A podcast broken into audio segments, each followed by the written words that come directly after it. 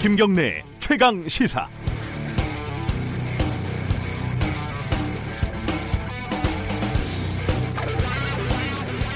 네, 조금 옛날 일이지만 말이죠. 어, 말싸움 같은 걸 하다 보면은 결국 마지막에 등장하는 단골 대사는 너 몇 살이야?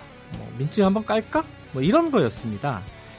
학교에 1년 먼저 입학했다고, 회사에 1년 먼저 입사했다고, 90도 폴더 인사를 시키고, 잔심부름 시키고, 술 강요하고, 어, 그랬던 시절이 있었습니다. 우리 사회가 이렇게 관습적으로 나이, 기수, 이런 걸 중시하긴 하지만 요즘은 좀 다릅니다. 만약에 웬만한 기업에서 능력과 관계없이 입사 기수대로 차곡차곡 부장 인사하고 임원 인사하고 이러면 속아 웃을 일이라고 비웃음을 살 게 분명합니다. 그런데 아직도 그런 전 근대적인 관행이 굳건하게 남아있는 곳이 검찰입니다. 윤석열 지검장이 검찰총장으로 지명이 되니까 기업으로 따지면 공채 기수 한 다섯 기수 건너뛴 거 아닙니까? 이걸 가지고 파격이라고 긍정적이든 부정적이든 난리가 나고 80명이 옷을 벗는다, 20명이 옷을 벗는다 법석입니다. 상식적인 잣대로 보면 속아 웃을 일이지만 최고 엘리트 조직이라는 검찰에서 지금 벌어지는 일입니다. 검찰이란 조직은 이런 기수, 여기에다가 고등학교, 대학교 학연 얽히고 설켜서 하나의 신성가족을 구축을 하고 정치 권력에 충성하고 거래하고 때로는 칼을 휘두르면서 또 다른 권력을 독점하고 있습니다. 만약 이번 검찰총장 지명이 파격의 시작이라고 평가를 한다면 파격의 완성은 검찰의 권력 독점을 해체하는 작업, 즉 검찰 개혁이어야 할 겁니다. 6월 18일 화요일 김경래 최강 시사 시작합니다.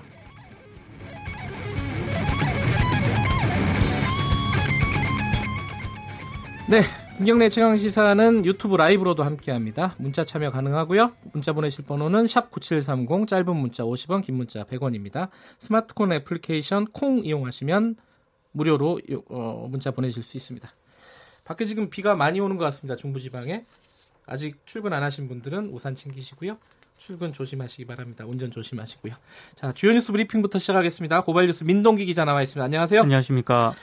시진핑 중국 국가 주석이 북한을 방문한다. 이게 속보가 나왔어요. 그죠? 네. 김정은 위원장의 초청으로 네. 오는 20일과 21일 1박 2일 일정으로 북한을 국빈 방문을 합니다. 네. 시진핑 주석 취임 이후의 첫 방북이자 최고 지도자로서는 2005년 후진타오 전 주석 방북 이후에 14년 만인데요. 네. 시진핑 주석은 2012년에 집권을 했는데 지금까지 북, 한을 방문한 적이 없습니다. 그래서 네. 더 주목을 받고 있는데요.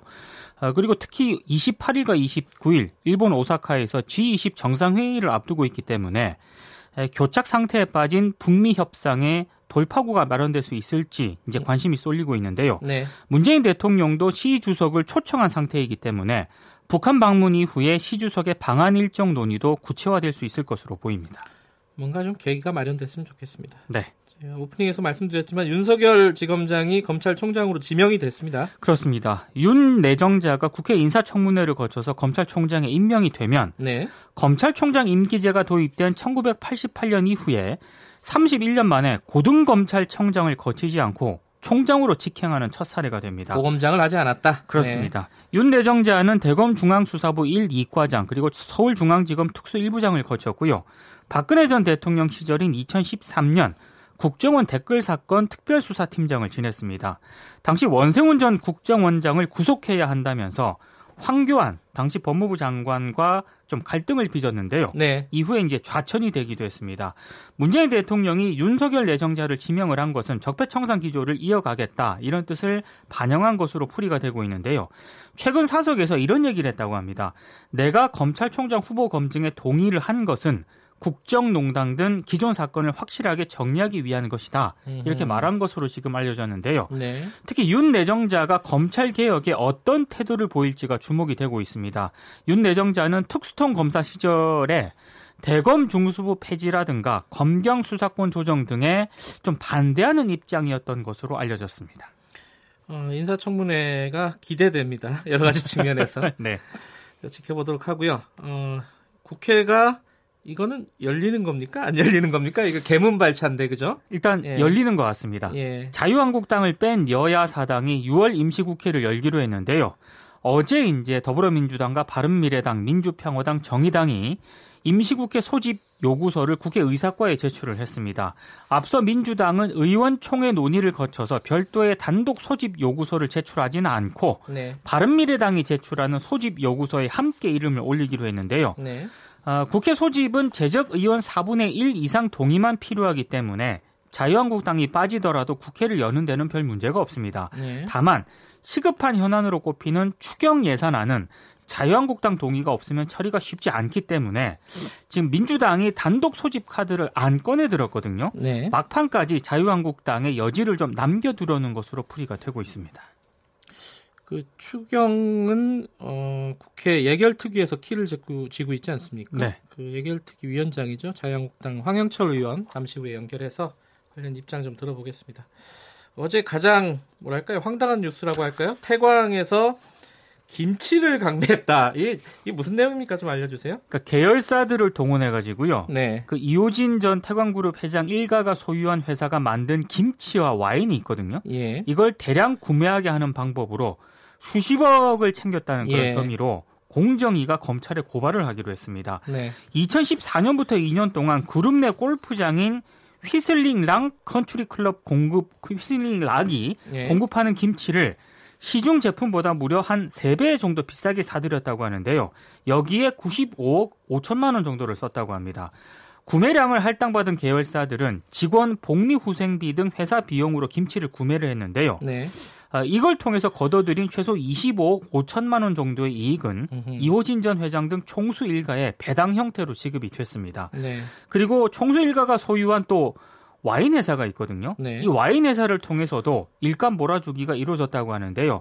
계열사들은 그룹 지시에 따라서 이 와인을 선물용으로 46억 정도를 구매를 했다고 합니다. 음. 시중의 다른 와인들과 거래 조건 등을 뭐 비교해 보는 그런 절차는 없었다고 하는데 네. 이호진 전 회장의 부인 등은 이를 통해서 7억 5천만 원 정도의 이익을 얻은 것으로 알려졌습니다. 이 와인 김치 이게 만들었는데 안 팔려가지고 네. 그죠 계열사한테 판 거잖아요. 그렇습니다. 결국 이제 직원들 돈으로 어, 이득을 얻은 건데 더 비싸게 또 구매를 아니, 돈도 했죠. 많으시면 이렇게 직원들한테 김치하고 와인 좀 나눠주면 차라리 이렇게 인심도 얻고 좋을 것 같은데 네. 참 황당한 일이에요. 그렇습니다. 음, 이게 대기업들 그런 거 있잖아요. CGV 같은 데서 이제 팝콘 파는 게 다 이제 그렇죠. 그, 그 총수 일가들이 하는 거 아닙니까? 네네. 그래도 그거는 관객들한테 팔잖아요. 그렇죠. 근데 와인, 김치 이거는 직원들한테 팔아가지고 수십억 원의 이득을 남겼다.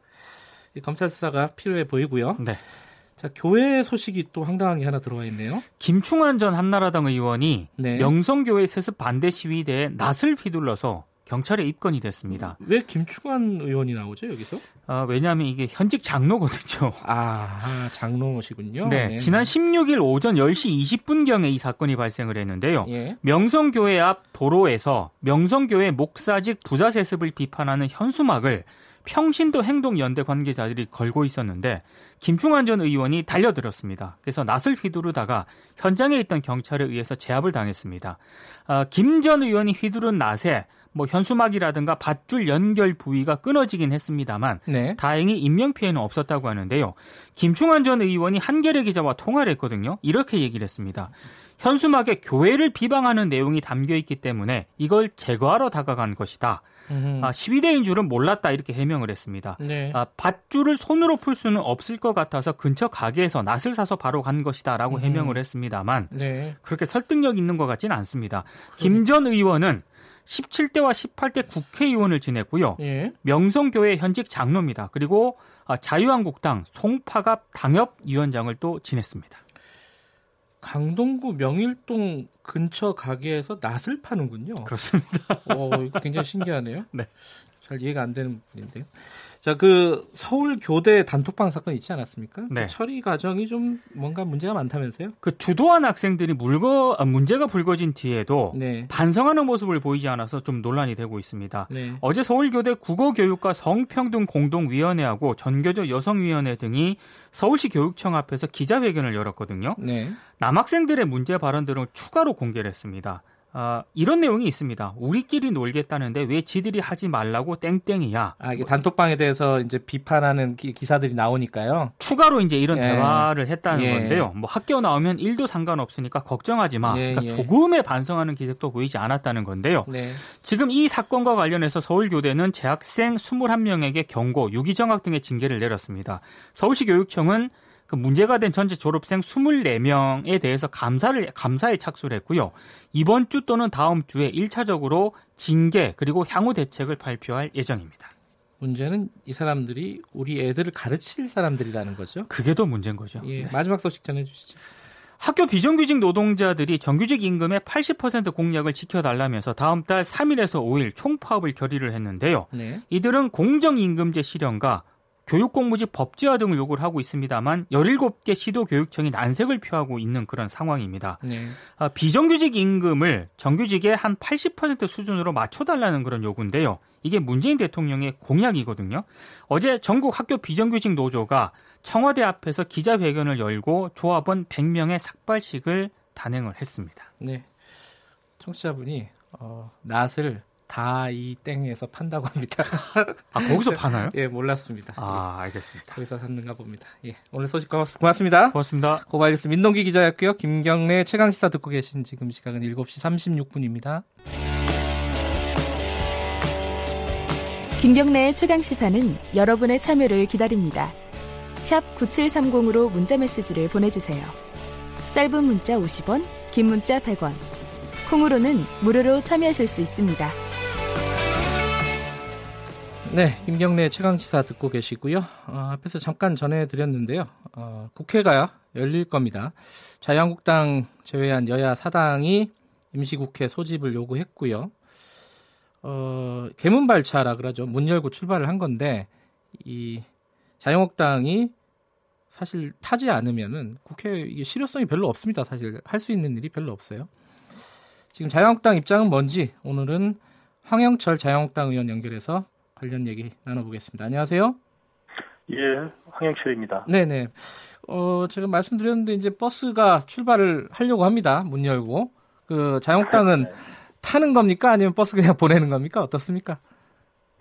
지금으로서 그냥 보낼 수밖에 없는 상황이죠. 그래요? 어, 왜 그런지 네. 좀 이유를 설명해 주시면요. 음, 뭐 지금까지 국회 정상화를 위한 네. 여야 협상이 어, 지속적으로 이루어져, 이루어져 왔는데 네. 음, 결론은 아직 못 낸 상태고요. 네. 어 그래서 어쨌든 좀 더 진지한 음, 정상화를 위한 협상이 완결될 때까지 네. 좀더 기다려 주기를 바랬는데 네. 음뭐 그렇지 않은 상황이 돼서 조금은 좀 아쉬운 상황이 되었습니다. 지금 어, 자유한국당의 입장은 패스트트랙을 무효화하든지 뭐 사과를 하든지 어, 뭐, 이, 이거를, 이게 관철이 안 되면은 국회 못 연다 이건가요? 아직도? 어떻습니까? 이제 그 문제가 제일 중요한 것 같습니다. 이번에 네. 국회 파행의 가장 근본적인 원인이 네. 어, 패스트트랙에 올려진 몇 가지 법안 때문에 또 선거법과 공수처법, 네. 검경수사 주도권 이 부분에 대해서는 어, 여야가 긴밀한 논의를 통해서 네. 합의를 통해서 어, 해야 될 부분이지 일방적으로 어, 통과시킬 내용이 아니다라는 것을 분명히 한 것이고요. 네. 어, 그래서 어쨌든 이 협상의 그 결론의 가장 그 기본적인 내용이 이 패스트트랙에 올려진 법안들에 대해서 네. 합의 처리하겠다는 그 자세가 분명하게 어, 합의문에 담겨져 있어야 된다라는 네. 것인데 그 부분에 대해서 아직 결론이 못 내려진 것 같아요.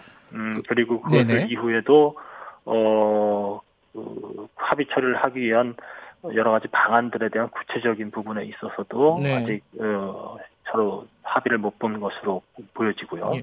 근데 그 합의는 대략적으로 거의 의견 일치를 봤는데 어, 또 하나 추가적인 어떤 요구 조건이 그 자유한국당에서 내놓은 요구 조건이 경제 청문회를 하자. 요것 때문에 안 되는 거라는 보도들도 보도들도 좀 있더라고요. 이거 어떻게 봐야 됩니까?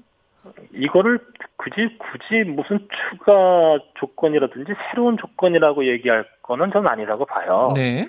국회가 열리면 네. 어 가장 기본적으로 어 최근에 어, 청와대나 정부 그리고 네. 여야 모두 가장 걱정하는 게 대한민국 경제인데 네네. 이 경제 문제를 어 제대로 진단하고 네네. 그리고 서로 뜻을 모은 새로운 대책을 한번 마련해 보자. 네. 결국 이것이 국민들의 뜻이라고 저희들은 보고 있거든요. 뭐이 점에 대해서 어, 국회 내에서 국회 바깥에서 하자는 것도 아니고 국회 내에서 어, 심도 있는 논의를 할 수 있는 장을 만들어 보자라는 것인데 네. 이것이 마치 무슨 어, 여당을 압박하는 네. 뭐 청와대나 정부를 압박하는 음, 그런 수단인 양 이렇게 바라보는 것 같아요. 그건 네. 대단히 좀 잘못된 인식이라고 보고 있고요. 예. 오히려 국회 내에서 이런 중요한 문제를 다루자고 한다면, 네. 어, 뭐 여당이 어, 흔쾌히 받아들여도 전혀 문제가 없을 내용이라고 저는 보고 있거든요. 네. 그런 측면에서 이걸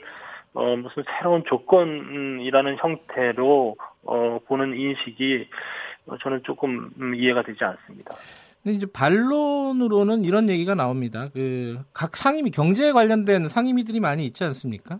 그 예. 상임위에서 어, 이 정부 관료들을 불러서 어, 네. 이렇게 질의하면 되는 거지. 이걸 굳이 경제청문회라는 네. 형식을 빌릴 필요가 있느냐 이런 반론이 네. 있을 수가 있어요. 이 부분은 어떻게 생각하십니까?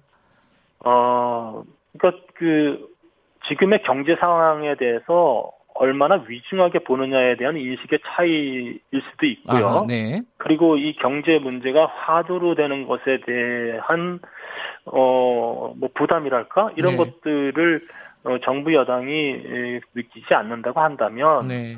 어이 경제 문제에 대해서 어 일상적인 국회의 상임위 회의는 결국은 의원님들과 장차관과 또 부처 공직자들과의 그런 네. 질의응답 형태인데 그것이 아니라 좀 더 폭을 좀 넓혀서 어 관련자들도 좀 이렇게 예. 부르고 그리고 네. 또 어, 현장에서, 어, 진짜 이 경제 문제로 심대한 걱정을 하고 계신 국민들이라든지, 네. 뭐 이런 분들도, 어, 모셔서, 어, 정말 긴밀하게 논의하고, 진단하고, 이런 것들을 하는 것은, 네. 어, 그렇게 거부할 만한 내용은 아니라고 음. 봐요. 예, 그래서 예, 예. 이, 이 문제가 저는 어, 이 문제 때문에 뭐 가려막혀져 있다라고 이, 이 지금 나오고 있는 예. 것에 대해서 좀 받아들여지기 받아들이기가 쉽지 않다 음. 좀 생각이 듭니다.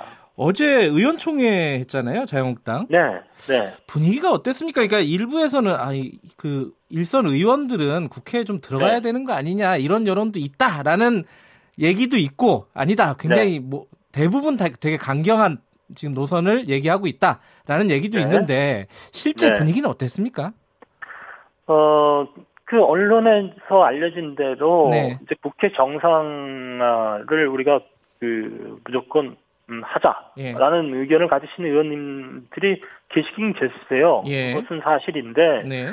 어, 그, 여러, 어제 의총을 열은 이유도 네. 이런 네. 여러 가지 의견들이 있기 때문에 네. 우리 허심탄회하게 다양한 의견들을 의원총회에서 어, 나눠보자라고 해서 열, 열린 건데, 네네. 어, 다수의 의원님들은 현 지도부의 대여 투쟁 또 대여 협상을 어, 지지하고 또 네. 거기에 힘을 실어주는 그런 분위기였어요. 그렇기 예. 때문에 어, 일부의 어, 정상화대한 그런 의견을 밝힌 의원님들도 계시지만, 예. 자유한국당 현재 그 대다 다수의 의원님들은, 어, 지도부의 대여 주장에 힘을 어, 실어주고 있는 상황이다. 이렇게 음. 보시면 될 것 같습니다. 알겠습니다. 어제 의총의 결과도 그랬고요. 예.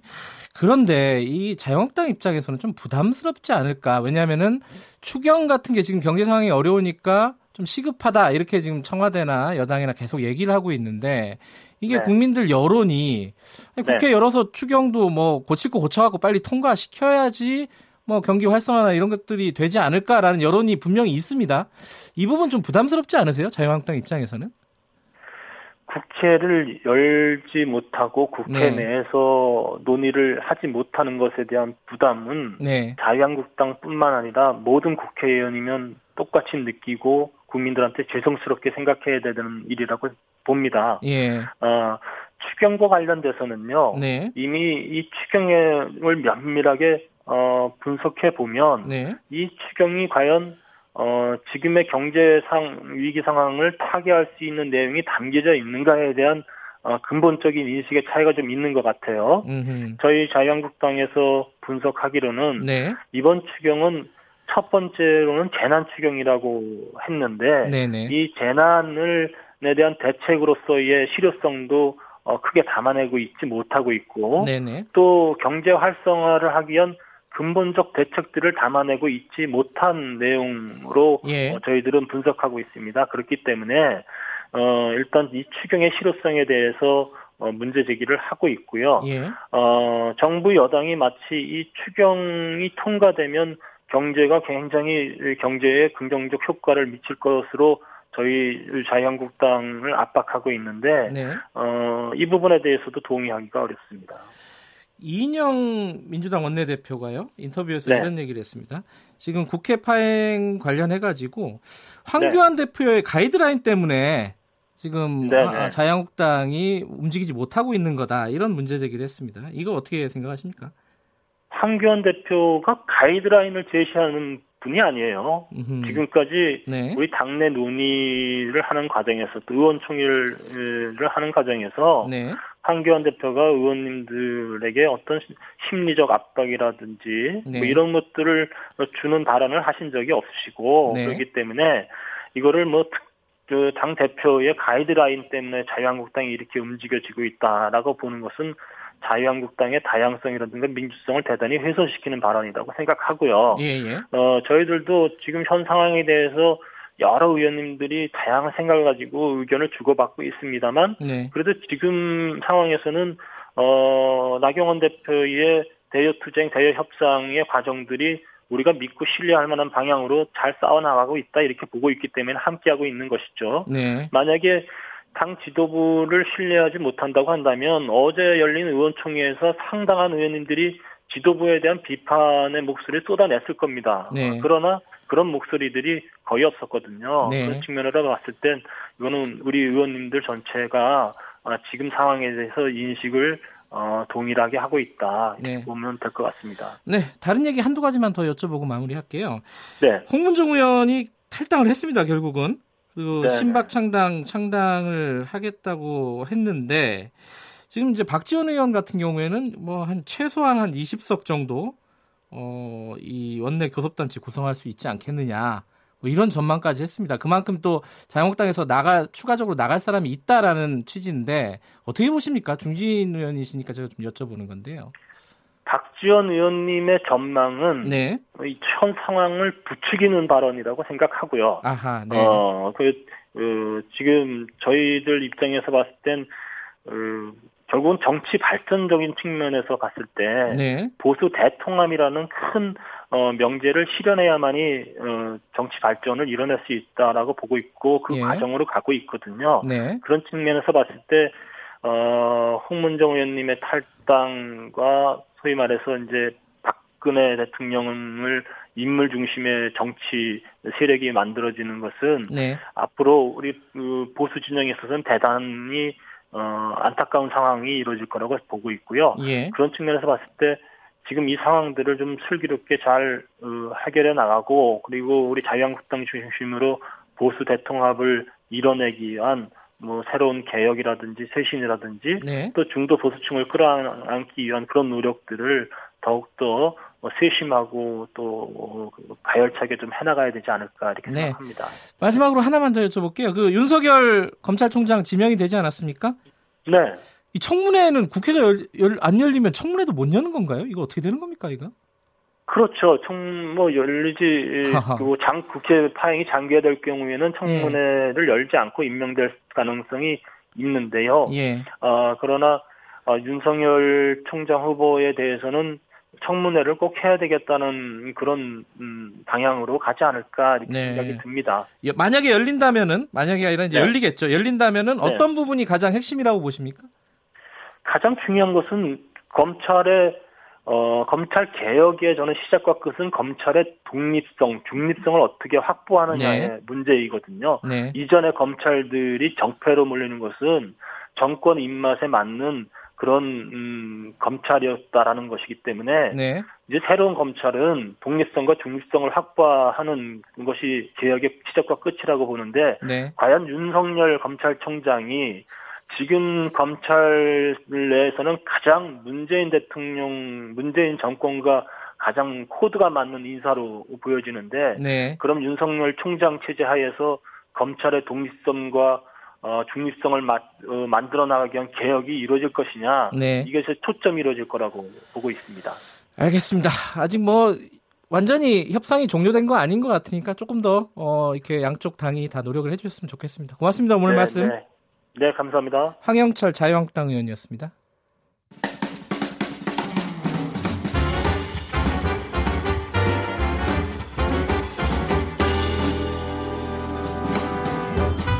여러분의 아침을 책임집니다.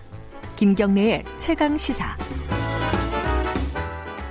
자, 최강 스포츠 시간입니다. 어제는 축구 관련된 전문가를 연결해서 한, 하루 쉬었는데 오늘도 역시 KBS 스포츠 취재부 김기범 기자 나와 있습니다. 안녕하세요. 네, 안녕하세요. 어제 어 20세 이하 월드컵 대표팀 아 너무 길어요. 어쨌든 네, U20 대표팀이라고 U20 부르고요. 대표팀 어 금이 환영. 네, 어제 공항에 제가 네. 취재 나가서 여기 못 왔는데요, 사실. 아, 공항 갔군요. 네. 네. 어, 난리였어요. 음. 새벽 5시부터 팬들이 이제 하나둘 오시기 시작하더니요. 아, 그래요? 그 선수단이 이제 입국장에 게이트에 들어온 건 8시 정도였거든요, 아침. 예. 거기에 정말 성대한 이 환영연이 펼쳐졌고 네. 그 시청 앞 광장에서도 또이 팬들과 또 만남의 시간도 갖지 음. 않았습니까? 네. 정말 금이 환영이란 말이 딱 어울리는 맞아요. 우리 20세 이하 음. 월드컵 대표팀이었는데요. 자 이제 이 20세 이하 월드컵 준우승 이거 신화라고 불러야겠죠? 네. 이 신화를 이제 어떻게 이제 한국 축구의 동력으로 삼아야 되는가? 요 논의가 지금 서서히 나오고 있는데 일단 단기적으로는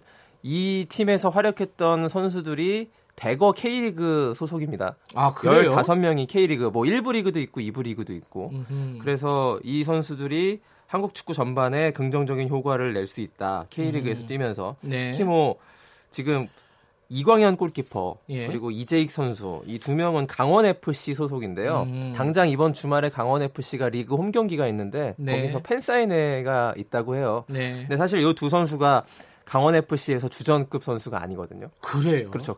나이가, 나이가 어리다 보니까 예.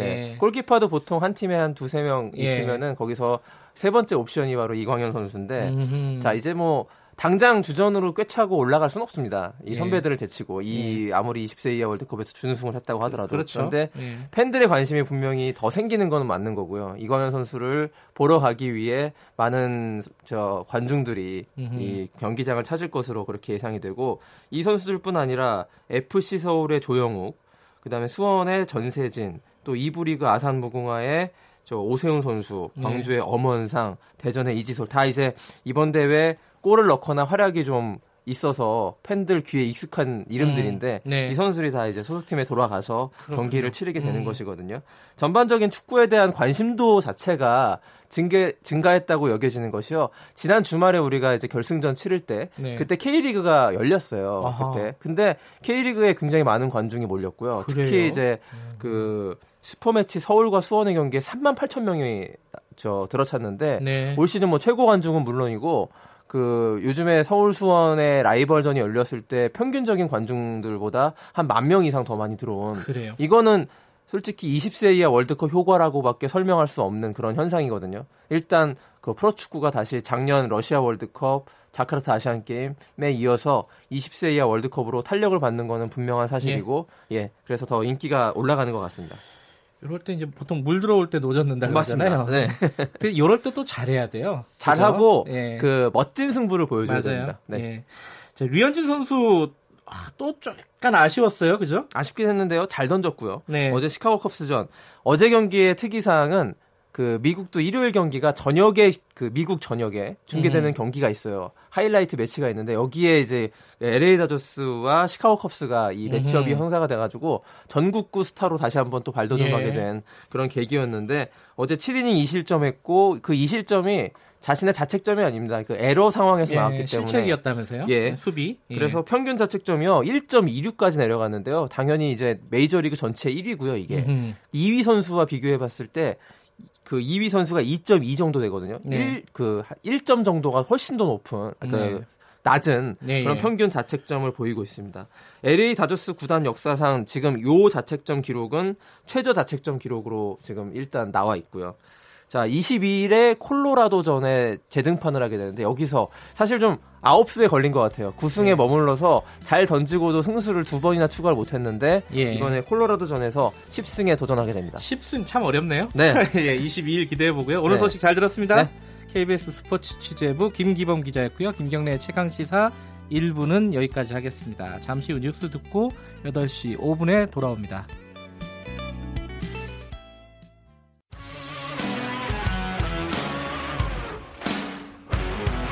탐사보도 전문 기자 김경래 최강 시사. 네, 김경래 최강 시사 2부 시작합니다. 2부에서는요, 어, 굉장히 바쁜 분을 한 분 특별히 모셨습니다. 어, 문재인 대통령이 6박 8일 동안 북유럽 갔다 오지 않았습니까? 여기서 이제 대부분 뉴스가 한반도 평화 구상 선언 뭐 이런 쪽으로 많이 몰려 있었는데 실제로 눈에 띄었던 것 중에 하나가요. 뭐냐면은 혁신 성장 관련된 거였습니다. 어, 다들 뉴스를 보셨을 거예요. 대통령과 동행한 경제 사절단들이 대부분 또 스타트업, 그러니까 옛날 말로 하면 좀 벤처죠. 어, 그쪽 업계 분들이 같이 동행을 했고요. 그리고 이 전반적인 행사의 어, 주관을 중소기업 벤처부에서 했습니다. 이것도 처음이라고 해요. 음, 그래서 박영선 중소기업 벤처부 장관 직접 모셔서 관련 얘기 좀 들어보고요. 그리고 어, 경제 어렵다 어렵다 말들 많지 않습니까? 이제 관련 부처 부처고 사실 중소기업, 소상공인, 자영업 다 이쪽에서 주관하고 있습니다. 아마 사업하시는 분들, 창업하시는 분들은 이 인터뷰 좀 잘 들으시면은 앞으로 우리 정부 정책이 어떻게 진행이 될 건지 윤곽이 잡히지 않을까라는 생각도 듭니다. 모셨습니다. 박, 박영선 중소기업 벤처부 장관이십니다. 안녕하세요. 네, 중소벤처기업부. 아, 죄송합니다. 아, 이거 맨날 헷갈려요. 이름이 처음 바뀌어가지고. 네, 네. 중소벤처기업부 장관님입니다. 네. 네. 아, 어제, 어, 그제 귀국하셨나요? 네, 일요일 날 왔습니다. 오늘. 예. 네. 어제도 뭐 회의가 계속 있더라고요. 네, 그렇습니다. 네. 어, 이렇게 나와주셔서 감사드리고요. 일단은, 어, 처음으로 이 해외 순방을 주관을 한 거 아닙니까? 행사를 뭐 어레인지했다고 할까요? 그렇습니다. 뭐 네. 중소기업 벤처 아 중소벤처기업부가 이렇게 좀 부담스러운 부분도 있었을 것 같아요. 걱정도 많고요. 처음 하는 일은 아무래도 좀 긴장되죠. 예. 그런데 이제 이번에 저희 중소벤처기업부가 아, 핀란드에서는 startup summit 이라고 해서 네. 어, 스타트업 중심의 경제 사절단을 꾸려서 양국 네. 대통령 앞에서 프레젠테이션을 하는 그런 행사를 했었고요. 음. 또 스웨덴에서는 social venture conference, 네. 그러니까 사회적 가치를 함께 풀어가는 기업들을 모아서 어, 또 대통령님과 또 스웨덴 국왕 앞에서 음흠. 그 우리나라의 젊은 그 사회적 기업인들이 또 프레젠테이션 하는 그런 좋은 기회를 가졌었는데 음. 반응이 다행히 괜찮아서 예. 처음에 긴장했던 예. 긴장 많이 했었습니다만은 원래 이제 대통령 순방하고 이러면은 대기업들 총수들이 많이 동행을 했잖아요. 지금까지 과거에는 그랬습니다. 예. 네. 약간 좀 뭐 어떻게 보면 좀 신선하다, 좀 새롭다 예. 이런 느낌도 있는데 근데 이런 생각도 들어요. 뭐 이번에 간 분들을 보면은 뭐 이제 뭐 배, 배달의 민족 뭐 이런 것도 있고 각종 이 뭐랄까요 이 스타트업 요새 유행하는 그 스타트업을 이렇게 창업한 분들이 많이 따라갔는데 네. 그 사람들이 왜 북유럽에 가서 이런 프리젠테이션을 할까? 네. 뭐 이렇게 단순하게 생각하면 미국 뭐 이런 데 가서 해야 될 것 같은데 북유럽이 이런 거하고 무슨 관련이 있을까? 이런 생각이 좀 의문이 아, 들어요. 북유럽이 스타트업이 굉장히 강한 나라입니다. 예를 들어 핀란드 같은 경우는 네. 어, 노키아의 위기를 그 스타트업을 활성화함으로써 극복한 나라죠. 그래요? 그래서 지금 국민 행복 지수 1위에 국민 소득 4만 불에서 5만 불의 국가를 유지하고 있습니다. 그러니까 그 나라에서 우리가 배울 점이 굉장히 많았고 어 주로 이제 미국이나 중국 시장으로 대변됐던 어떤 네. 이런 거에서 그 틈새 시장이 굉장히 크다라는 음. 것을 이번에 스스로 이제 그 스타트업들이 가서 확인하고 네. 굉장히 뭔가 희망적인 것을 품고 한국으로 귀국하셨다는 이야기들을 많이 들었습니다. 네. 어, 근데 이번 그 순방은 크게 이제 세 가지로 의미를 찾을 예. 수가 있을 것 같은데요. 첫째는 지금 지적하셨던 것처럼 스타트업 중심으로 구성된 첫 번째 경제 사절단이었다는 네. 점. 그리고 두 번째는 이 3개국 모두 대통령께서 국빈 방문을 하셨고 네. 특히 이제 스웨덴 스웨덴과 아, 노르웨이 같은 경우는 60년 수교 60년 만에 대한민국 대통령이 처음 방문을 하셨는데 그것도 음. 국빈 방문을 하셨다. 아, 그래요. 근데 이 국빈 방문이라는 거는 그 나라에서 1년에 한 두 차례 정도밖에 하지 않습니다. 네. 근데 그만큼 북유럽 상국이 어, 문재인 대통령의 어떤 정치 철학이나 정치 행보를 국빈 방문으로 초청할 만큼의 가치가 있다라는 네. 것을 이제 인정하는 이제 그런 방문이었다는 것이고요. 어, 그리고 이제 이번 방문에서 3개국에서 이제 그 나라마다 주제가 있었습니다. 네. 핀란드는 혁신, 예. 그리고 스웨덴은 포용국가, 또그 노르웨이는 노르웨이, 예. 평화 이렇게 이제 주제가 아하. 있었는데요. 예. 이 국빈 방문 기간 동안에 아, 정말 너무나 어, 그 안타깝고 섭섭한 일이긴 합니다만 이호 여사님께서 돌아가시면서 네. 또 마지막으로 그 한반도 평화 메시지를 남겨주신 음. 것과 이렇게 이제 같이 어우러지면서 이번 방문의 의미가 더 커지지 않았나 네. 저는 이렇게 생각하고 있습니다. 어, 뭐 평화나 포용국가 뭐 이쪽 얘기는 많이 나왔으니까 오늘은 네. 이제 혁신에 좀 중점을 둬서 여쭤볼 건데 예. 아까 그 핀란드 가서 말씀하셨잖아요. 여러 가지를 많이 봤다. 근데 어, 핀란드는 보통 이제 뭐 자기 전에 껌 씹는 나라. 요 정도. 자이리톨. 예, 네. 요 정도만 네, 알고 네, 있는데 네, 네, 가보니까 진짜 스타트업이 많이 생길 수 있는 환경이 뭐가 다른 겁니까 우리나라랑은? 그게 제일 그러니까 궁금한 이제 거예요. 이 나라를 대표하는 기업이 노키아가 있었죠. 예. 근데 노키아가 위기를 맞지 않았습니까? 그런 얘기 많이 들었어요. 네. 예. 근데 이 노키아의 위기를 스타트업으로 극복한 나라입니다. 네. 아 그래서 이제 이 나라가 그, 그 위기 극복을 위해서 네. 이제 한 정책 중에 저희가 하나 배워야 할 네. 것이 알토 대학이라는 것을 세웠는데요. 알토 대학. 네, 네. 이 알토 대학이 바로 스타트업의 산지입니다. 아, 그래서 어, 세계적으로 유명한 스타트업 엑스포가 이제 핀란드의 슬러시가 있는데 네. 이 슬러시를 만드는데도 이제 알토 대학의 대학생들이에요. 아하. 근데 이제 이 알토 대학의 커리큘럼을 보면 네. 디자인과 거, 경영 그리고 새로운 기술 이 세 가지를 한꺼번에 융합한 융합 커리큘럼으로 이제 이 대학이 성공을 한 거죠. 음흠. 그러니까 각각 있었던 그 커리큘럼을 세 개를 합친 건데요. 어, 스티브 잡스가 이런 말 하지 않았습니까? 저 4차 산업혁명은 결국 인문학과 기술의 만남이다. 음. 음, 그래서 그 상상력을 키워줘야 된다. 이제 이런 네. 얘기를 했는데 이 알토 대학, 핀란드 알토 대학이 그것을 실천했고 그것으로 성공을 했습니다. 네. 아, 그래서 뭐 예를 들면은 그 대학생들 동아리에서 예. 각종 이제 아이디어가 나오는 거를 음흠. 국가적으로 뒷받침을 해서 창업을 하게 만들고 네. 이 창업한 것이 세계적인 글로벌 기업이 될 수 있도록 이제 그 뒷받침을 계속 해준 거죠. 네. 또 핀란드는 실패의 날이라는 거를 만들어서요. 실패의, 실패의 날. 날. 그러니까 시, 자기가 실패한 경험을 나와서 다 공유를 하는 거죠. 왜 어허. 실패했는지. 예. 그리고 그 실패한 것을 축적한 기록을 가지고 다시 재도전할 수 있게 하는 어떤 그런 제도를 음흠. 만들어서 어, 이것 또한 저희가 좀 많이 배워야 되는 그런 부분이다라고 생각을 하고 있습니다. 그런 아이디어를 그러면은 지금 한국에서 이제 적용해서 뭔가를 만드실 계획이신 거네요. 그죠? 그렇습니다. 그리고 네. 이제 저희가 이번에 이제 코리아 스타트업 센터를 핀란드와 스웨덴에 이제 세우기로 MOU를 아, 작성을 음. 했는데요. 특히 스웨덴 총리가 이 코리아 스타트업 센터가 스톡홀름에 만들어진다는 거에 대해서 네. 굉장한 관심을 보였고요. 네. 어, 또 이제 노르웨이 같은 경우는 어, 모든 그 정책이 친환경, 네. 환경 네. 문제로 접근을 하고 있는데 노르웨이 같은 경우는 아예 이제 몇 년도까지는 어, 우리가 친환경 차를 40%까지 만들겠다라고 선언을 한 나라예요. 네. 음, 그래서 우리 한국에서 개발한 수소 엔진, 음흠. 수소 엔진에 굉장히 관심을 많이 보이고 있어요. 그러니까 자동차뿐만 음. 아니라 수소 엔진으로 정, 장, 장착한 뭐 선박이라든가 네. 아, 또 노르웨이가 선박 국가이지 않습니까? 예. 그러니까 그런 어떤 부분에 대한 어떤 관심. 이래서 서로 상호 보완적인 시너지 효과가 음. 상당히 있을 것 같다. 네. 아, 그리고 특히 이제 이 세 나라가 의료와 바이오가 많이 발달해 있거든요. 네. 그래서 그런 발달한 기술과 우리나라의 기술을 접목시키는 시키는 문제. 그리고 역시 이 3개 북유럽 3개국도 케이팝의 그 인기도를 실감할 수 있었고요. 네. 어, 케이팝의 이제 그 인기에 힘입어서 우리 K 뷰티 K 메이크업. 그래서 이 화장품에 대한 관심도가 굉장히 높, 싶더라고요. 예. 제가 이제 그 나라의 그 장관들을 만나봤는데 예. 어, 이 나라는 여성 장관 비율이 50%가 되는 나라들입니다. 선진국이군요. 그런데 이 여성 장관들이 전부 저한테 K-팝, K-뷰티 이 얘기를 해서 음흠. 제가 우리 국내에서 만든 그 마스크 팩을 선물을 줬어요. 아하, 예. 그랬더니 너무너무 좋아하고요.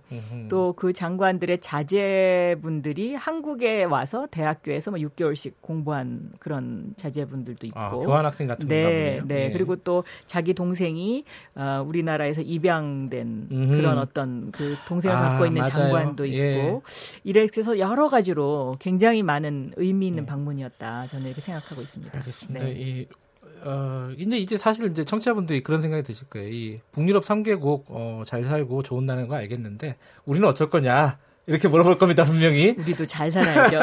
저희 사실 제2벤처붐 얘기를 지난 3월에 대통령이 했습니다. 네. 대통령이 했고 사실 여러 가지 이제 대책들 정책들을 내놓고 있어요. 있는데 현장에 있는 사람들의 불만 중에 하나가 언론에 보도가 많이 되는 것 중에 하나가 규제 얘기입니다. 이런 네. 스타트업 이런 것들이 잘 되려면 규제가 너무 우리 너무 빡빡하다. 라는 얘기들을 해요. 뭐 네. 이제 여기에 대한 의견들은 여러 가지가 있겠지만은 분명히 이런 의견이 있습니다. 그 특히 예컨 예컨대 공유 경제 같은 거 하려면은 아 규제 때문에 어렵다. 뭐, 뭐 택시 같은 거 어, 또 택시 산업 생각도 해야 되는 거고 당연히 여러 가지 복잡한 문제가 있지 않습니까? 이거 어떻게 풀어 나가야 될지 너무 좀 총론적인 질문인데 먼저 좀 전체적인 좀 구상을 좀 말씀해 주세요.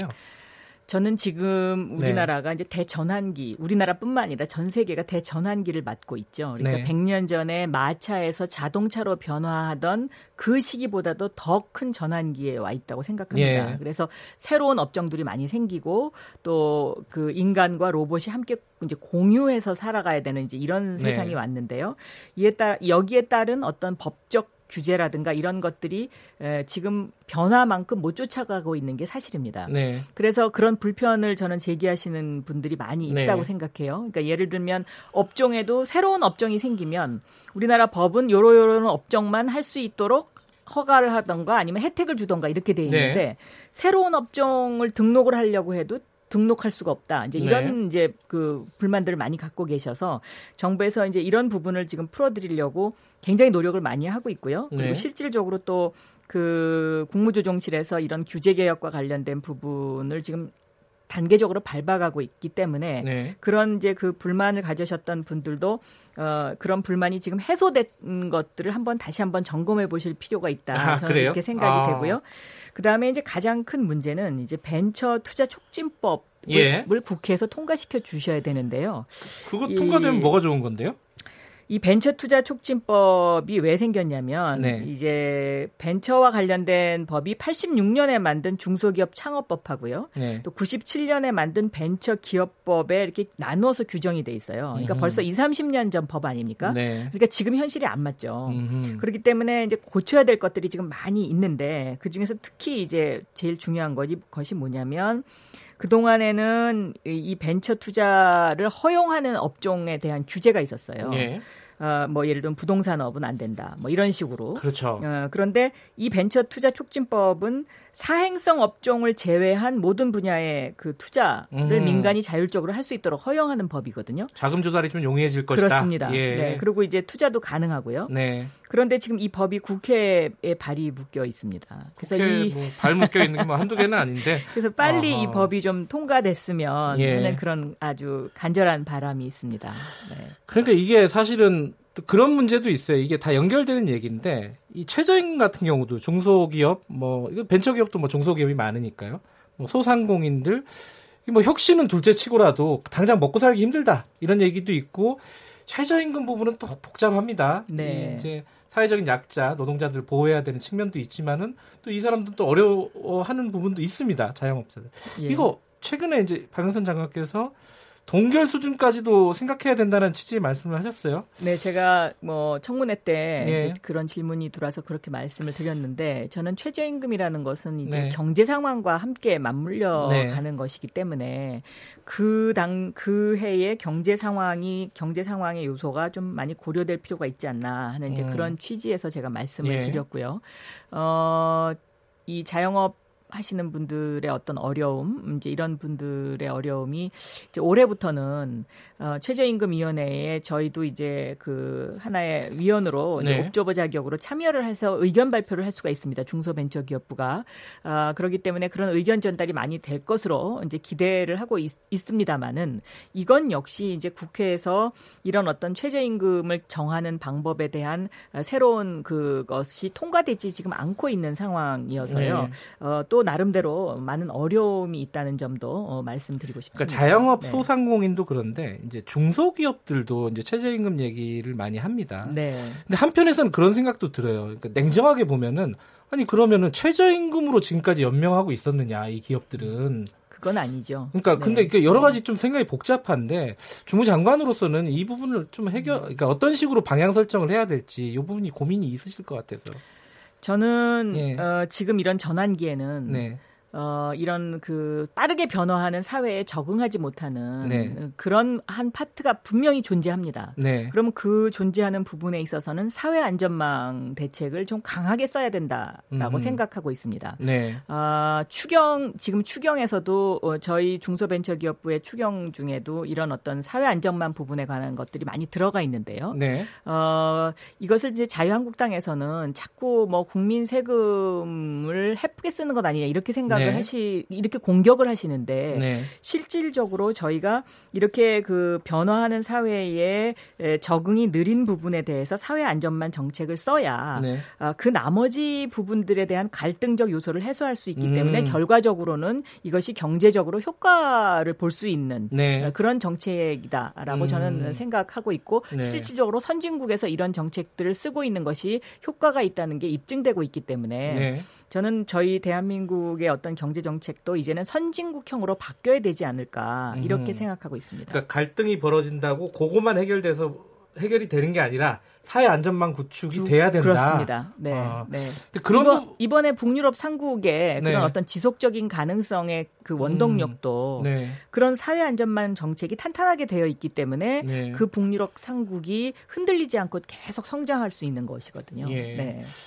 그러면 요번에 이제 추경 같은 경우도 뭐 내년 예산 짤 때도 마찬가지일 텐데 그럼 좀 확장적인 재정 정책 이런 것들이 지금 바로 확장적인 재정 정책이 필요한 때입니다. IMF도 이미 그런 경고를 했고요.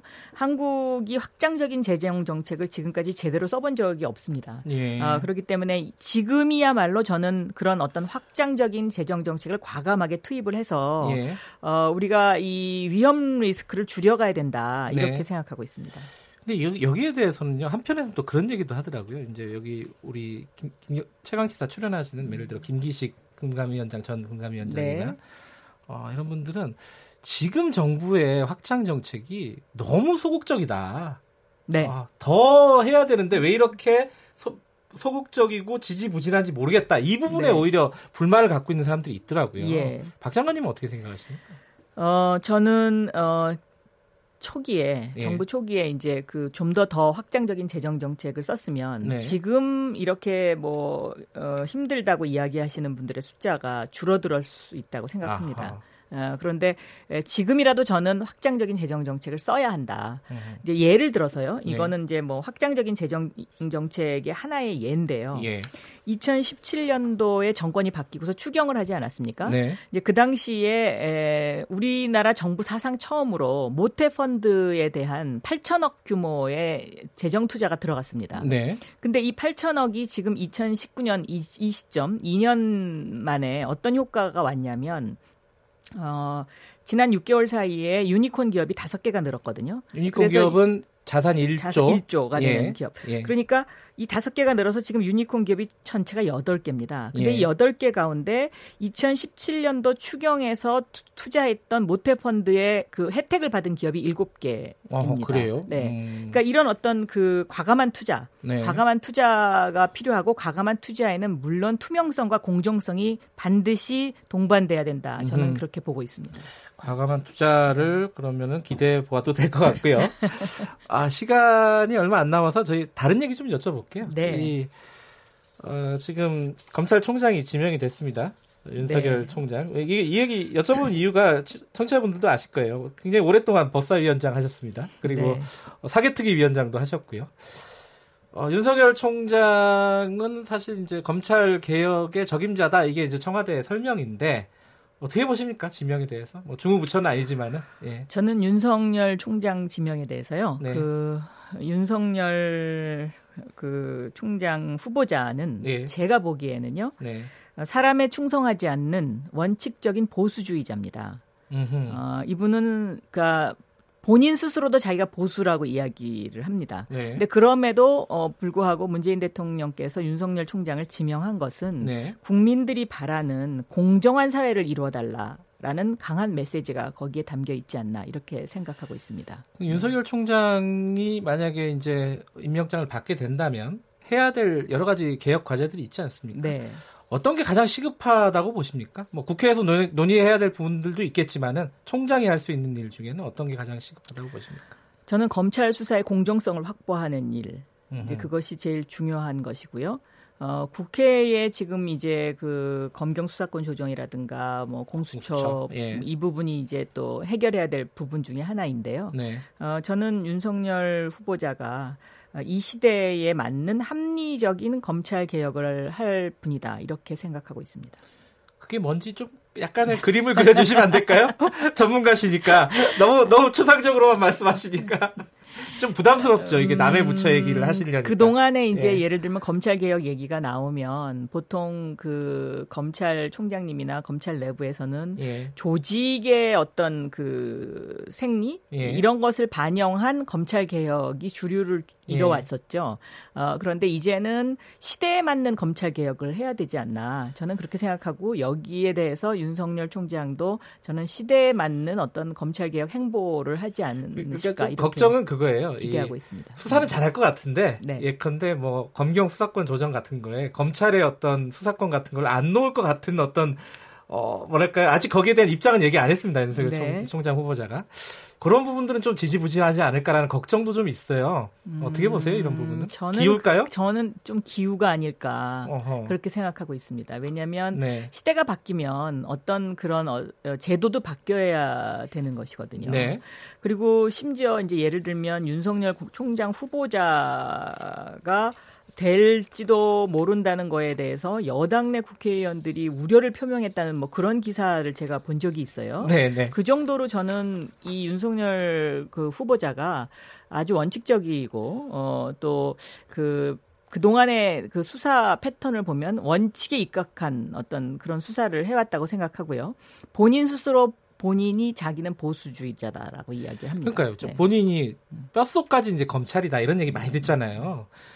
그러니까 검찰 위주로만 생각하지 않을까. 이제 지금 정부가 추진하고 있는 검찰의 어떤 독점적인 권력을 좀 해소하는 방향이 개혁의 한 방향 아니겠습니까? 그 방향에 어, 윤석열 총장이 동의하고 거기에 힘을 실어줄 것인가. 과연 검찰 이렇게 나쁘게 얘기하면은 검찰 이기주의에 빠지지 않을까 혹시 이 걱정들을 하고 있단 말이죠. 검찰 이기주의에 만약에 빠져 음. 빠진다고 생각했으면 네. 과거에 그 서슬퍼런 박근혜 정권 시절에 네. 국정원 댓글 사건 수사를 하면서 네.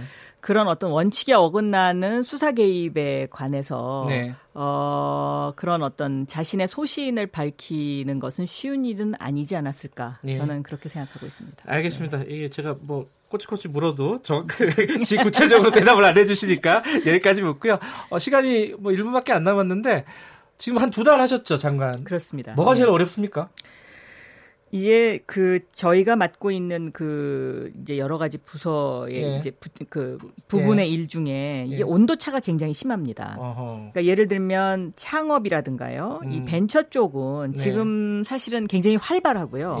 예. 어, 제2 벤처 붐이 일어날 수도 있다라는 어떤 기대를 갖게 할 정도로 이쪽은 좀 온기가 있고요. 예. 어, 소상공인과 자영업 부분은 좀 힘들다고 하시는 분들이 굉장히 많이 있는데 네. 이분들이 왜 힘든가를 제가 구체적으로 들여다봤더니 알겠습니다. 이제 온라인 쇼핑으로의 어떤 그 구매 행태의 변화 5초 남았습니다. 네, 이런 것들에 적응을 못 하시는 분들이 많아서 알겠습니다. 여기까지 거기에 듣겠습니다. 대한 적극적인 지원을 고맙습니다. 2부에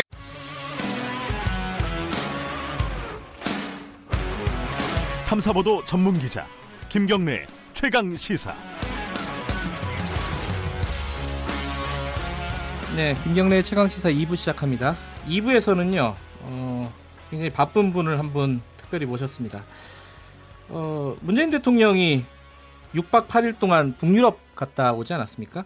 여기서 이제 대부분 뉴스가 한반도 평화 구상 선언 뭐 이런 쪽으로 많이 몰려 있었는데 실제로 눈에 띄었던 것 중에 하나가요. 뭐냐면은 혁신 성장 관련된 거였습니다. 어, 다들 뉴스를 보셨을 거예요. 대통령과 동행한 경제 사절단들이 대부분 또 스타트업 그러니까 옛날 말로 하면 좀 벤처죠. 어, 그쪽 업계 분들이 같이 동행을 했고요. 그리고 이 전반적인 행사의 어, 주관을 중소기업 벤처부에서 했습니다. 이것도 처음이라고 해요. 음, 그래서 박영선 중소기업 벤처부 장관 직접 모셔서 관련 얘기 좀 들어보고요. 그리고 어, 경제 어렵다 어렵다 말들 많지 않습니까? 이제 관련 부처 부처고 사실 중소기업, 소상공인, 자영업 다 이쪽에서 주관하고 있습니다. 아마 사업하시는 분들, 창업하시는 분들은 이 인터뷰 좀 잘 들으시면은 앞으로 우리 정부 정책이 어떻게 진행이 될 건지 윤곽이 잡히지 않을까라는 생각도 듭니다. 모셨습니다. 박, 박영선 중소기업 벤처부 장관이십니다. 안녕하세요. 네, 중소벤처기업부. 아, 죄송합니다. 아, 이거 맨날 헷갈려요. 이름이 처음 바뀌어가지고. 네, 네. 중소벤처기업부 장관님입니다. 예. 네. 아, 어제, 어, 엊그제 귀국하셨나요? 네, 일요일 날 왔습니다. 오늘. 예. 네. 어제도 뭐 회의가 계속 있더라고요. 네, 그렇습니다. 네. 어, 이렇게 나와주셔서 감사드리고요. 일단은, 어, 처음으로 이 해외 순방을 주관을 한 거 아닙니까? 행사를 뭐 어레인지했다고 할까요? 그렇습니다. 뭐 네. 중소기업 벤처 아 중소벤처기업부가 이렇게 좀 부담스러운 부분도 있었을 것 같아요. 걱정도 많고요. 처음 하는 일은 아무래도 좀 긴장되죠. 예. 그런데 이제 이번에 저희 중소벤처기업부가 아, 핀란드에서는 startup summit 이라고 해서 네. 어, 스타트업 중심의 경제 사절단을 꾸려서 양국 네. 대통령 앞에서 프레젠테이션을 하는 그런 행사를 했었고요. 음. 또 스웨덴에서는 social venture conference, 네. 그러니까 사회적 가치를 함께 풀어가는 기업들을 모아서 어, 또 대통령님과 또 스웨덴 국왕 앞에서 음흠. 그 우리나라의 젊은 그 사회적 기업인들이 또 프레젠테이션 하는 그런 좋은 기회를 가졌었는데 음. 반응이 다행히 괜찮아서 예. 처음에 긴장했던 예. 긴장 많이 했었습니다만은 원래 이제 대통령 순방하고 이러면은 대기업들 총수들이 많이 동행을 했잖아요. 지금까지 과거에는 그랬습니다. 예. 네. 약간 좀 뭐 어떻게 보면 좀 신선하다, 좀 새롭다 예. 이런 느낌도 있는데 근데 이런 생각도 들어요. 뭐 이번에 간 분들을 보면은 뭐 이제 뭐 배, 배달의 민족 뭐 이런 것도 있고 각종 이 뭐랄까요 이 스타트업 요새 유행하는 그 스타트업을 이렇게 창업한 분들이 많이 따라갔는데 네. 그 사람들이 왜 북유럽에 가서 이런 프리젠테이션을 할까? 네. 뭐 이렇게 단순하게 생각하면 미국 뭐 이런 데 가서 해야 될 것 같은데 북유럽이 이런 거하고 무슨 관련이 있을까 이런 생각이 좀 의문이 아, 들어요. 북유럽이 스타트업이 굉장히 강한 나라입니다. 예를 들어 핀란드 같은 경우는 네. 어, 노키아의 위기를 그 스타트업을 활성화함으로써 극복한 나라죠. 그래요. 그래서 지금 국민 행복 지수 1위에 국민 소득 4만 불에서 5만 불의 국가를 유지하고 있습니다. 그러니까 그 나라에서 우리가 배울 점이 굉장히 많았고 어 주로 이제 미국이나 중국 시장으로 대변됐던 어떤 네. 이런 거에서 그 틈새 시장이 굉장히 크다라는 음. 것을 이번에 스스로 이제 그 스타트업들이 가서 확인하고 네. 굉장히 뭔가 희망적인 것을 품고 한국으로 귀국하셨다는 이야기들을 많이 들었습니다. 네. 어, 근데 이번 그 순방은 크게 이제 세 가지로 의미를 찾을 예. 수가 있을 것 같은데요. 첫째는 지금 지적하셨던 것처럼 스타트업 중심으로 구성된 첫 번째 경제 사절단이었다는 네. 점. 그리고 두 번째는 이 3개국 모두 대통령께서 국빈 방문을 하셨고 네. 특히 이제 스웨덴과 아, 노르웨이 같은 경우는 60년 수교 60년 만에 대한민국 대통령이 처음 방문을 하셨는데 그것도 음. 국빈 방문을 하셨다. 아, 근데 이 국빈 방문이라는 거는 그 나라에서 1년에 한 두 차례 정도밖에 하지 않습니다. 네. 근데 그만큼 북유럽 상국이 어, 문재인 대통령의 어떤 정치 철학이나 정치 행보를 국빈 방문으로 초청할 만큼의 가치가 있다라는 네. 것을 이제 인정하는 이제 그런 방문이었다는 것이고요. 어, 그리고 이제 이번 방문에서 3개국에서 이제 그 나라마다 주제가 있었습니다. 네. 핀란드는 혁신, 예. 그리고 스웨덴은 포용국과 또 그 노르웨이는 노르웨이. 예. 평화 이렇게 이제 주제가 아하. 있었는데요. 예. 이 국빈 방문 기간 동안에 아, 정말 너무나 어, 그 안타깝고 섭섭한 일이긴 합니다만 이호 여사님께서 돌아가시면서 네. 또 마지막으로 그 한반도 평화 메시지를 남겨주신 음. 것과 이렇게 이제 같이 어우러지면서 이번 방문의 의미가 더 커지지 않았나 네. 저는 이렇게 생각하고 있습니다. 어, 뭐 평화나 포용국가 뭐 이쪽 얘기는 많이 나왔으니까 오늘은 네. 이제 혁신에 좀 중점을 둬서 여쭤볼 건데 예. 아까 그 핀란드 가서 말씀하셨잖아요. 여러 가지를 많이 봤다. 근데 어, 핀란드는 보통 이제 뭐 자기 전에 껌 씹는 나라. 요 정도. 자이리톨. 예, 네. 요 정도만 네, 알고 네, 있는데 네, 네, 가보니까 진짜 스타트업이 많이 생길 수 있는 환경이 뭐가 다른 겁니까 우리나라랑은? 그게 제일 그러니까 궁금한 이제 거예요. 이 나라를 대표하는 기업이 노키아가 있었죠. 예. 근데 노키아가 위기를 맞지 않았습니까? 그런 얘기 많이 들었어요. 네. 예. 근데 이 노키아의 위기를 스타트업으로 극복한 나라입니다. 네. 아 그래서 이제 이 나라가 그, 그 위기 극복을 위해서 네. 이제 한 정책 중에 저희가 하나 배워야 할 네. 것이 알토 대학이라는 것을 세웠는데요. 알토 대학. 네, 네. 이 알토 대학이 바로 스타트업의 산지입니다. 아, 그래서 어, 세계적으로 유명한 스타트업 엑스포가 이제 핀란드의 슬러시가 있는데 네. 이 슬러시를 만드는데도 이제 알토 대학의 대학생들이에요. 아하. 근데 이제 이 알토 대학의 커리큘럼을 보면 네. 디자인과 거, 경영 그리고 새로운 기술 이 세 가지를 한꺼번에 융합한 융합 커리큘럼으로 이제 이 대학이 성공을 한 거죠. 음흠. 그러니까 각각 있었던 그 커리큘럼을 세 개를 합친 건데요. 어, 스티브 잡스가 이런 말 하지 않았습니까? 저 4차 산업혁명은 결국 인문학과 기술의 만남이다. 음. 음, 그래서 그 상상력을 키워줘야 된다. 이제 이런 네. 얘기를 했는데 이 알토 대학, 핀란드 알토 대학이 그것을 실천했고 그것으로 성공을 했습니다. 네. 아, 그래서 뭐 예를 들면은 그 대학생들 동아리에서 예. 각종 이제 아이디어가 나오는 거를 음흠. 국가적으로 뒷받침을 해서 창업을 하게 만들고 네. 이 창업한 것이 세계적인 글로벌 기업이 될 수 있도록 이제 그 뒷받침을 계속 해준 거죠. 네. 또 핀란드는 실패의 날이라는 거를 만들어서요. 실패의, 실패의 날. 날. 그러니까 시, 자기가 실패한 경험을 나와서 다 공유를 하는 거죠. 왜 어허. 실패했는지. 예. 그리고 그 실패한 것을 축적한 기록을 가지고 다시 재도전할 수 있게 하는 어떤 그런 제도를 음흠. 만들어서 어, 이것 또한 저희가 좀 많이 배워야 되는 그런 부분이다라고 생각을 하고 있습니다. 그런 아이디어를 그러면은 지금 한국에서 이제 적용해서 뭔가를 만드실 계획이신 거네요. 그죠? 그렇습니다. 그리고 네. 이제 저희가 이번에 이제 코리아 스타트업 센터를 핀란드와 스웨덴에 이제 세우기로 MOU를 아, 작성을 음. 했는데요. 특히 스웨덴 총리가 이 코리아 스타트업 센터가 스톡홀름에 만들어진다는 거에 대해서 네. 굉장한 관심을 보였고요. 네. 어, 또 이제 노르웨이 같은 경우는 어, 모든 그 정책이 친환경, 네. 환경 문제로 접근을 하고 있는데 노르웨이 같은 경우는 아예 이제 몇 년도까지는 어, 우리가 친환경 차를 40%까지 만들겠다라고 선언을 한 나라예요. 네. 음, 그래서 우리 한국에서 개발한 수소 엔진, 음흠. 수소 엔진에 굉장히 관심을 많이 보이고 있어요. 그러니까 자동차뿐만 음. 아니라 수소 엔진으로 정, 장, 장착한 뭐 선박이라든가 네. 아, 또 노르웨이가 선박 국가이지 않습니까? 예. 그러니까 그런 어떤 부분에 대한 어떤 관심. 이래서 서로 상호 보완적인 시너지 효과가 음. 상당히 있을 것 같다. 네. 아, 그리고 특히 이제 이 세 나라가 의료와 바이오가 많이 발달해 있거든요. 네. 그래서 그런 발달한 기술과 우리나라의 기술을 접목시키 시키는 문제. 그리고 역시 이 3개 북유럽 3개국도 케이팝 의그 인기도를 실감할 수 있었고요. 네. 어, 케이팝의 이제 그 인기에 힘입어서 우리 K 뷰티 K 메이크업 그래서 이 화장품에 대한 관심도가 굉장히 높더라고요. 예. 제가 이제 그 나라의 그 장관들을 만나봤는데 예. 어, 이 나라는 여성 장관 비율이 50%가 되는 나라들입니다. 선진국이군요. 그런데 이 여성 장관들이 전부 저한테 K-팝, K-뷰티 이 얘기를 해서 음흠. 제가 우리 국내에서 만든 그 마스크팩을 선물을 줬어요. 아하, 예. 그랬더니 예. 너무너무 좋아하고요.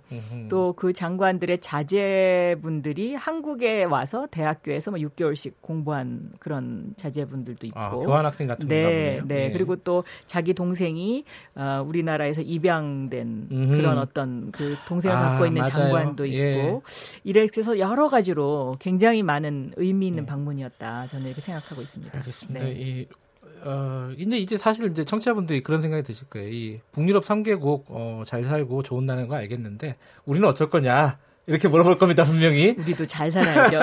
저희 사실 제2 벤처붐 얘기를 지난 3월에 대통령이 했습니다. 네. 대통령이 했고 사실 여러 가지 이제 대책들 정책들을 내놓고 있어요. 있는데 현장에 있는 사람들의 불만 중에 하나가 언론에 보도가 많이 되는 것 중에 하나가 규제 얘기입니다. 이런 네. 스타트업 이런 것들이 잘 되려면 규제가 너무 우리 너무 빡빡하다. 라는 얘기들을 해요. 뭐 네. 여기에 대한 의견들은 여러 가지가 있겠지만은 분명히 이런 의견이 있습니다. 그 특히 예컨, 예컨대 공유 경제 같은 거 하려면은 아, 규제 때문에 어렵다. 뭐, 뭐 택시 같은 거 어, 또 택시 산업 생각도 해야 되는 거고 당연히 여러 가지 복잡한 문제가 있지 않습니까? 이거 어떻게 풀어야 나가야 될지 너무 좀 총론적인 질문인데 먼저 좀 전체적인 좀 구상을 좀 말씀해 주세요. 저는 지금 네. 우리나라가 네. 이제 대전환기, 우리나라뿐만 아니라 전 세계가 대전환기를 맞고 있죠. 그러니까 네. 100년 전에 마차에서 자동차로 변화하던 그 시기보다도 더 큰 전환기에 와 있다고 생각합니다. 네. 그래서 새로운 업종들이 많이 생기고 또 그 인간과 로봇이 함께 이제 공유해서 살아가야 되는 이제 이런 네. 세상이 왔는데요. 이에 따라 여기에 따른 어떤 법적 규제라든가 이런 것들이 지금 변화만큼 못 쫓아가고 있는 게 사실입니다. 네. 그래서 그런 불편을 저는 제기하시는 분들이 많이 네. 있다고 네. 생각해요. 그러니까 예를 들면 업종에도 새로운 업종이 생기면 우리나라 법은 요러요런 업종만 할 수 있도록 허가를 하던가 아니면 혜택을 주던가 이렇게 돼 있는데 네. 새로운 업종을 등록을 하려고 해도 등록할 수가 없다. 이제 이런 네. 이제 그 불만들을 많이 갖고 계셔서 정부에서 이제 이런 부분을 지금 풀어드리려고 굉장히 노력을 많이 하고 있고요. 그리고 네. 실질적으로 또 그 국무조정실에서 이런 규제 개혁과 관련된 부분을 지금 단계적으로 밟아가고 있기 때문에 네. 그런 이제 그 불만을 가지셨던 분들도 어 그런 불만이 지금 해소된 것들을 한번 다시 한번 점검해 보실 필요가 있다. 아, 저는 그래요? 이렇게 생각이 아. 되고요. 그다음에 이제 가장 큰 문제는 이제 벤처 투자 촉진법 을 예. 국회에서 통과시켜 주셔야 되는데요. 그거 통과되면 뭐가 좋은 건데요? 이 벤처 투자 촉진법이 왜 생겼냐면 네. 이제 벤처와 관련된 법이 86년에 만든 중소기업 창업법하고요. 네. 또 97년에 만든 벤처 기업법에 이렇게 나누어서 규정이 돼 있어요. 그러니까 음흠. 벌써 2, 30년 전 법 아닙니까? 네. 그러니까 지금 현실이 안 맞죠. 음흠. 그렇기 때문에 이제 고쳐야 될 것들이 지금 많이 있는데 그 중에서 특히 이제 제일 중요한 것이 것이 뭐냐면 그동안에는 이 벤처 투자를 허용하는 업종에 대한 규제가 있었어요. 예. 어, 뭐 예를 들면 부동산업은 안 된다. 뭐 이런 식으로. 그렇죠. 어, 그런데 이 벤처 투자 촉진법은 사행성 업종을 제외한 모든 분야의 그 투자를 음. 민간이 자율적으로 할 수 있도록 허용하는 법이거든요. 자금 조달이 좀 용이해질 것이다. 그렇습니다. 예. 네. 그리고 이제 투자도 가능하고요. 네. 그런데 지금 이 법이 국회에 발이 묶여 있습니다. 그래서 이발 뭐 묶여 있는 게 뭐 한두 개는 아닌데. 그래서 빨리 어허. 이 법이 좀 통과됐으면 예. 하는 그런 아주 간절한 바람이 있습니다. 네. 그러니까 이게 사실은 또 그런 문제도 있어요. 이게 다 연결되는 얘기인데 이 최저임금 같은 경우도 중소기업 뭐 이거 벤처기업도 뭐 중소기업이 많으니까요. 뭐 소상공인들 뭐 혁신은 둘째치고라도 당장 먹고 살기 힘들다 이런 얘기도 있고 최저임금 부분은 또 복잡합니다. 네. 이제 사회적인 약자 노동자들 보호해야 되는 측면도 있지만은 또 이 사람들 도 어려워하는 부분도 있습니다. 자영업자들. 예. 이거 최근에 이제 박영선 장관께서 동결 수준까지도 생각해야 된다는 취지의 말씀을 하셨어요. 네, 제가 뭐 청문회 때 예. 그런 질문이 들어와서 그렇게 말씀을 드렸는데 저는 최저임금이라는 것은 이제 네. 경제 상황과 함께 맞물려 네. 가는 것이기 때문에 그 당 그 해의 경제 상황이 경제 상황의 요소가 좀 많이 고려될 필요가 있지 않나 하는 이제 음. 그런 취지에서 제가 말씀을 예. 드렸고요.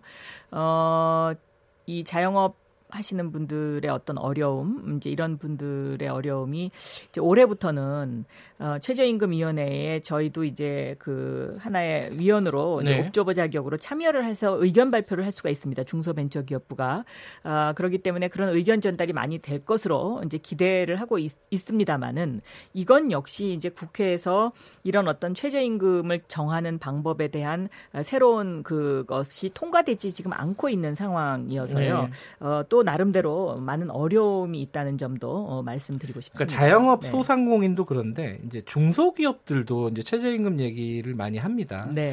근데 한편에서는 그런 생각도 들어요. 그러니까 냉정하게 보면은 아니 그러면은 최저임금으로 지금까지 연명하고 있었느냐 이 기업들은 그건 아니죠. 그러니까 네. 근데 여러 가지 좀 생각이 복잡한데 주무장관으로서는 이 부분을 좀 해결, 그러니까 어떤 식으로 방향 설정을 해야 될지 이 부분이 고민이 있으실 것 같아서.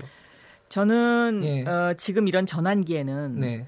어, 이런 그 빠르게 변화하는 사회에 적응하지 못하는 네. 그런 한 파트가 분명히 존재합니다. 네. 그러면 그 존재하는 부분에 있어서는 사회 안전망 대책을 좀 강하게 써야 된다라고 음. 생각하고 있습니다. 네. 아, 추경 지금 추경에서도 어, 저희 중소벤처기업부의 추경 중에도 이런 어떤 사회 안전망 부분에 관한 것들이 많이 들어가 있는데요. 네. 어, 이것을 이제 자유한국당에서는 자꾸 뭐 국민 세금을 해프게 쓰는 것 아니냐 이렇게 생각을 생각을 네. 하시 이렇게 공격을 하시는데 네. 실질적으로 저희가 이렇게 그 변화하는 사회에 적응이 느린 부분에 대해서 사회 안전만 정책을 써야 네. 아, 그 나머지 부분들에 대한 갈등적 요소를 해소할 수 있기 음. 때문에 결과적으로는 이것이 경제적으로 효과를 볼 수 있는 네. 그런 정책이다라고 음. 저는 생각하고 있고 네. 실질적으로 선진국에서 이런 정책들을 쓰고 있는 것이 효과가 있다는 게 입증되고 있기 때문에 네. 저는 저희 대한민국의 어떤 경제 정책도 이제는 선진국형으로 바뀌어야 되지 않을까 이렇게 음. 생각하고 있습니다. 그러니까 갈등이 벌어진다고 그것만 해결돼서 해결이 되는 게 아니라 사회 안전망 구축이 주, 돼야 된다. 그렇습니다. 네. 아. 네. 그런 이번, 이번에 북유럽 상국의 그런 네. 어떤 지속적인 가능성의 그 원동력도 음. 네. 그런 사회 안전망 정책이 탄탄하게 되어 있기 때문에 네. 그 북유럽 상국이 흔들리지 않고 계속 성장할 수 있는 것이거든요. 예. 네. 그러면 요번에 이제 추경 같은 경우도 뭐 내년 예산 짤 때도 마찬가지일 텐데 그럼 좀 확장적인 재정 정책 이런 것들이 지금 바로 확장적인 재정 정책이 필요한 때입니다. IMF도 이미 그런 경고를 했고요. 한국이 확장적인 재정 정책을 지금까지 제대로 써본 적이 없습니다. 예. 아, 그렇기 때문에 지금이야말로 저는 그런 어떤 확장적인 재정 정책을 과감하게 투입을 해서 예. 어, 우리가 이 위험 리스크를 줄여가야 된다 이렇게 네. 생각하고 있습니다. 근데 여 기에 대해서는요 한편에서는 또 그런 얘기도 하더라고요. 이제 여기 우리 김, 김, 최강 시사 출연하시는 예를 들어 김기식 금감위원장 전 금감위원장이나 네.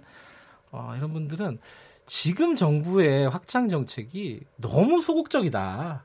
네. 아, 더 해야 되는데 왜 이렇게 소, 소극적이고 지지부진한지 모르겠다. 이 부분에 네. 오히려 불만을 갖고 있는 사람들이 있더라고요. 예. 박 장관님은 어떻게 생각하십니까? 어, 저는 어, 초기에 예. 정부 초기에 이제 그 좀 더더 더 확장적인 재정 정책을 썼으면 네. 지금 이렇게 뭐 어, 힘들다고 이야기하시는 분들의 숫자가 줄어들 수 있다고 생각합니다. 어, 그런데 지금이라도 저는 확장적인 재정 정책을 써야 한다. 음. 이제 예를 들어서요. 네. 이거는 네. 이제 뭐 확장적인 재정 정책의 하나의 예인데요. 예. 2017년도에 정권이 바뀌고서 추경을 하지 않았습니까? 네. 이제 그 당시에 에, 우리나라 정부 사상 처음으로 모태 펀드에 대한 8천억 규모의 재정 투자가 들어갔습니다. 네. 근데 이 8천억이 지금 2019년 이, 이 시점 2년 만에 어떤 효과가 왔냐면 어, 지난 6개월 사이에 유니콘 기업이 5개가 늘었거든요. 유니콘 기업은 자산 1조. 자산 1조가 되는 예. 기업. 예. 그러니까 이 다섯 개가 늘어서 지금 유니콘 기업이 전체가 여덟 개입니다. 근데 예. 이 여덟 개 가운데 2017년도 추경에서 투자했던 모태 펀드의 그 혜택을 받은 기업이 일곱 개입니다. 아, 그래요? 네. 음. 그러니까 이런 어떤 그 과감한 투자, 네. 과감한 투자가 필요하고 과감한 투자에는 물론 투명성과 공정성이 반드시 동반돼야 된다. 저는 음. 그렇게 보고 있습니다. 과감한 투자를 그러면은 기대해 보아도 될 것 같고요. 아 시간이 얼마 안 남아서 저희 다른 얘기 좀 여쭤볼게요. 네. 이, 어, 지금 검찰총장이 지명이 됐습니다. 윤석열 네. 총장. 이, 이 얘기 여쭤보는 이유가 청취자분들도 아실 거예요. 굉장히 오랫동안 법사위원장 하셨습니다. 그리고 네. 어, 사개특위 위원장도 하셨고요.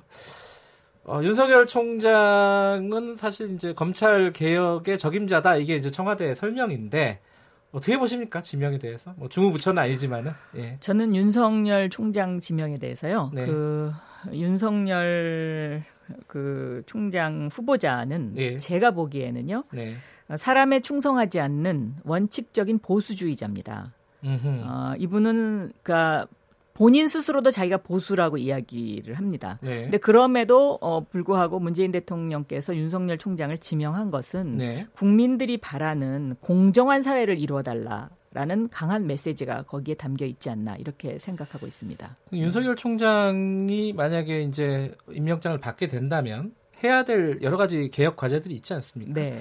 어떤 게 가장 시급하다고 보십니까? 뭐 국회에서 논의, 해야될 부분들도 있겠지만은 총장이 할 수 있는 일 중에는 어떤 게 가장 시급하다고 보십니까? 저는 검찰 수사의 공정성을 확보하는 일. 이제 그것이 제일 중요한 것이고요. 어, 국회에 지금 이제 그 검경 수사권 조정이라든가 뭐 공수처, 공수처 예. 이 부분이 이제 또 해결해야 될 부분 중에 하나인데요. 네. 어, 저는 윤석열 후보자가 이 시대에 맞는 합리적인 검찰 개혁을 할 분이다 이렇게 생각하고 있습니다. 그게 뭔지 좀 약간의 그림을 그려주시면 안 될까요? 전문가시니까 너무 너무 추상적으로만 말씀하시니까 좀 부담스럽죠. 이게 남의 부처 얘기를 음, 하시려니까. 그 동안에 이제 예. 를 들면 검찰 개혁 얘기가 나오면 보통 그 검찰총장님이나 검찰 내부에서는 예. 조직의 어떤 그 생리 예. 이런 것을 반영한 검찰 개혁이 주류를 예. 이뤄왔었죠. 어, 그런데 이제는 시대에 맞는 검찰 개혁을 해야 되지 않나. 저는 그렇게 생각하고 여기에 대해서 윤석열 총장도 저는 시대에 맞는 어떤 검찰 개혁 행보를 하지 않을까. 그러니까 걱정은 그거 예요. 기대하고 있습니다. 수사는 잘할 것 같은데 네. 예컨대 뭐 검경 수사권 조정 같은 거에 검찰의 어떤 수사권 같은 걸 안 놓을 것 같은 어떤 어 뭐랄까요 아직 거기에 대한 입장은 얘기 안 했습니다 윤석열 네. 총장 후보자가 그런 부분들은 좀 지지부진하지 않을까라는 걱정도 좀 있어요. 음, 어떻게 보세요 이런 부분은? 저는 기울까요? 저는 좀 기우가 아닐까 어허. 그렇게 생각하고 있습니다. 왜냐하면 네. 시대가 바뀌면 어떤 그런 어, 어, 제도도 바뀌어야 되는 것이거든요. 네. 그리고 심지어 이제 예를 들면 윤석열 총장 후보자가 될지도 모른다는 거에 대해서 여당 내 국회의원들이 우려를 표명했다는 뭐 그런 기사를 제가 본 적이 있어요. 네, 네. 그 정도로 저는 이 윤석열 그 후보자가 아주 원칙적이고 어또그 그동안의 그 수사 패턴을 보면 원칙에 입각한 어떤 그런 수사를 해왔다고 생각하고요.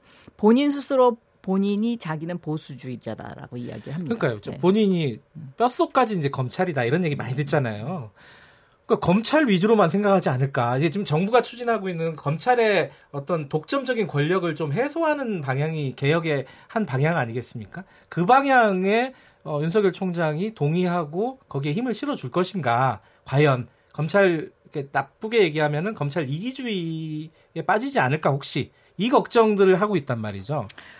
검찰 이기주의에 만약에 빠져 음. 빠진다고 생각했으면 네. 과거에 그 서슬퍼런 박근혜 정권 시절에 네. 국정원 댓글 사건 수사를 하면서 네. 그런 어떤 원칙에 어긋나는 수사 개입에 관해서 네. 어 그런 어떤 자신의 소신을 밝히는 것은 쉬운 일은 아니지 않았을까 네. 저는 그렇게 생각하고 있습니다. 알겠습니다. 이게 제가 뭐 꼬치꼬치 물어도 저 구체적으로 대답을 안 해주시니까 여기까지 묻고요.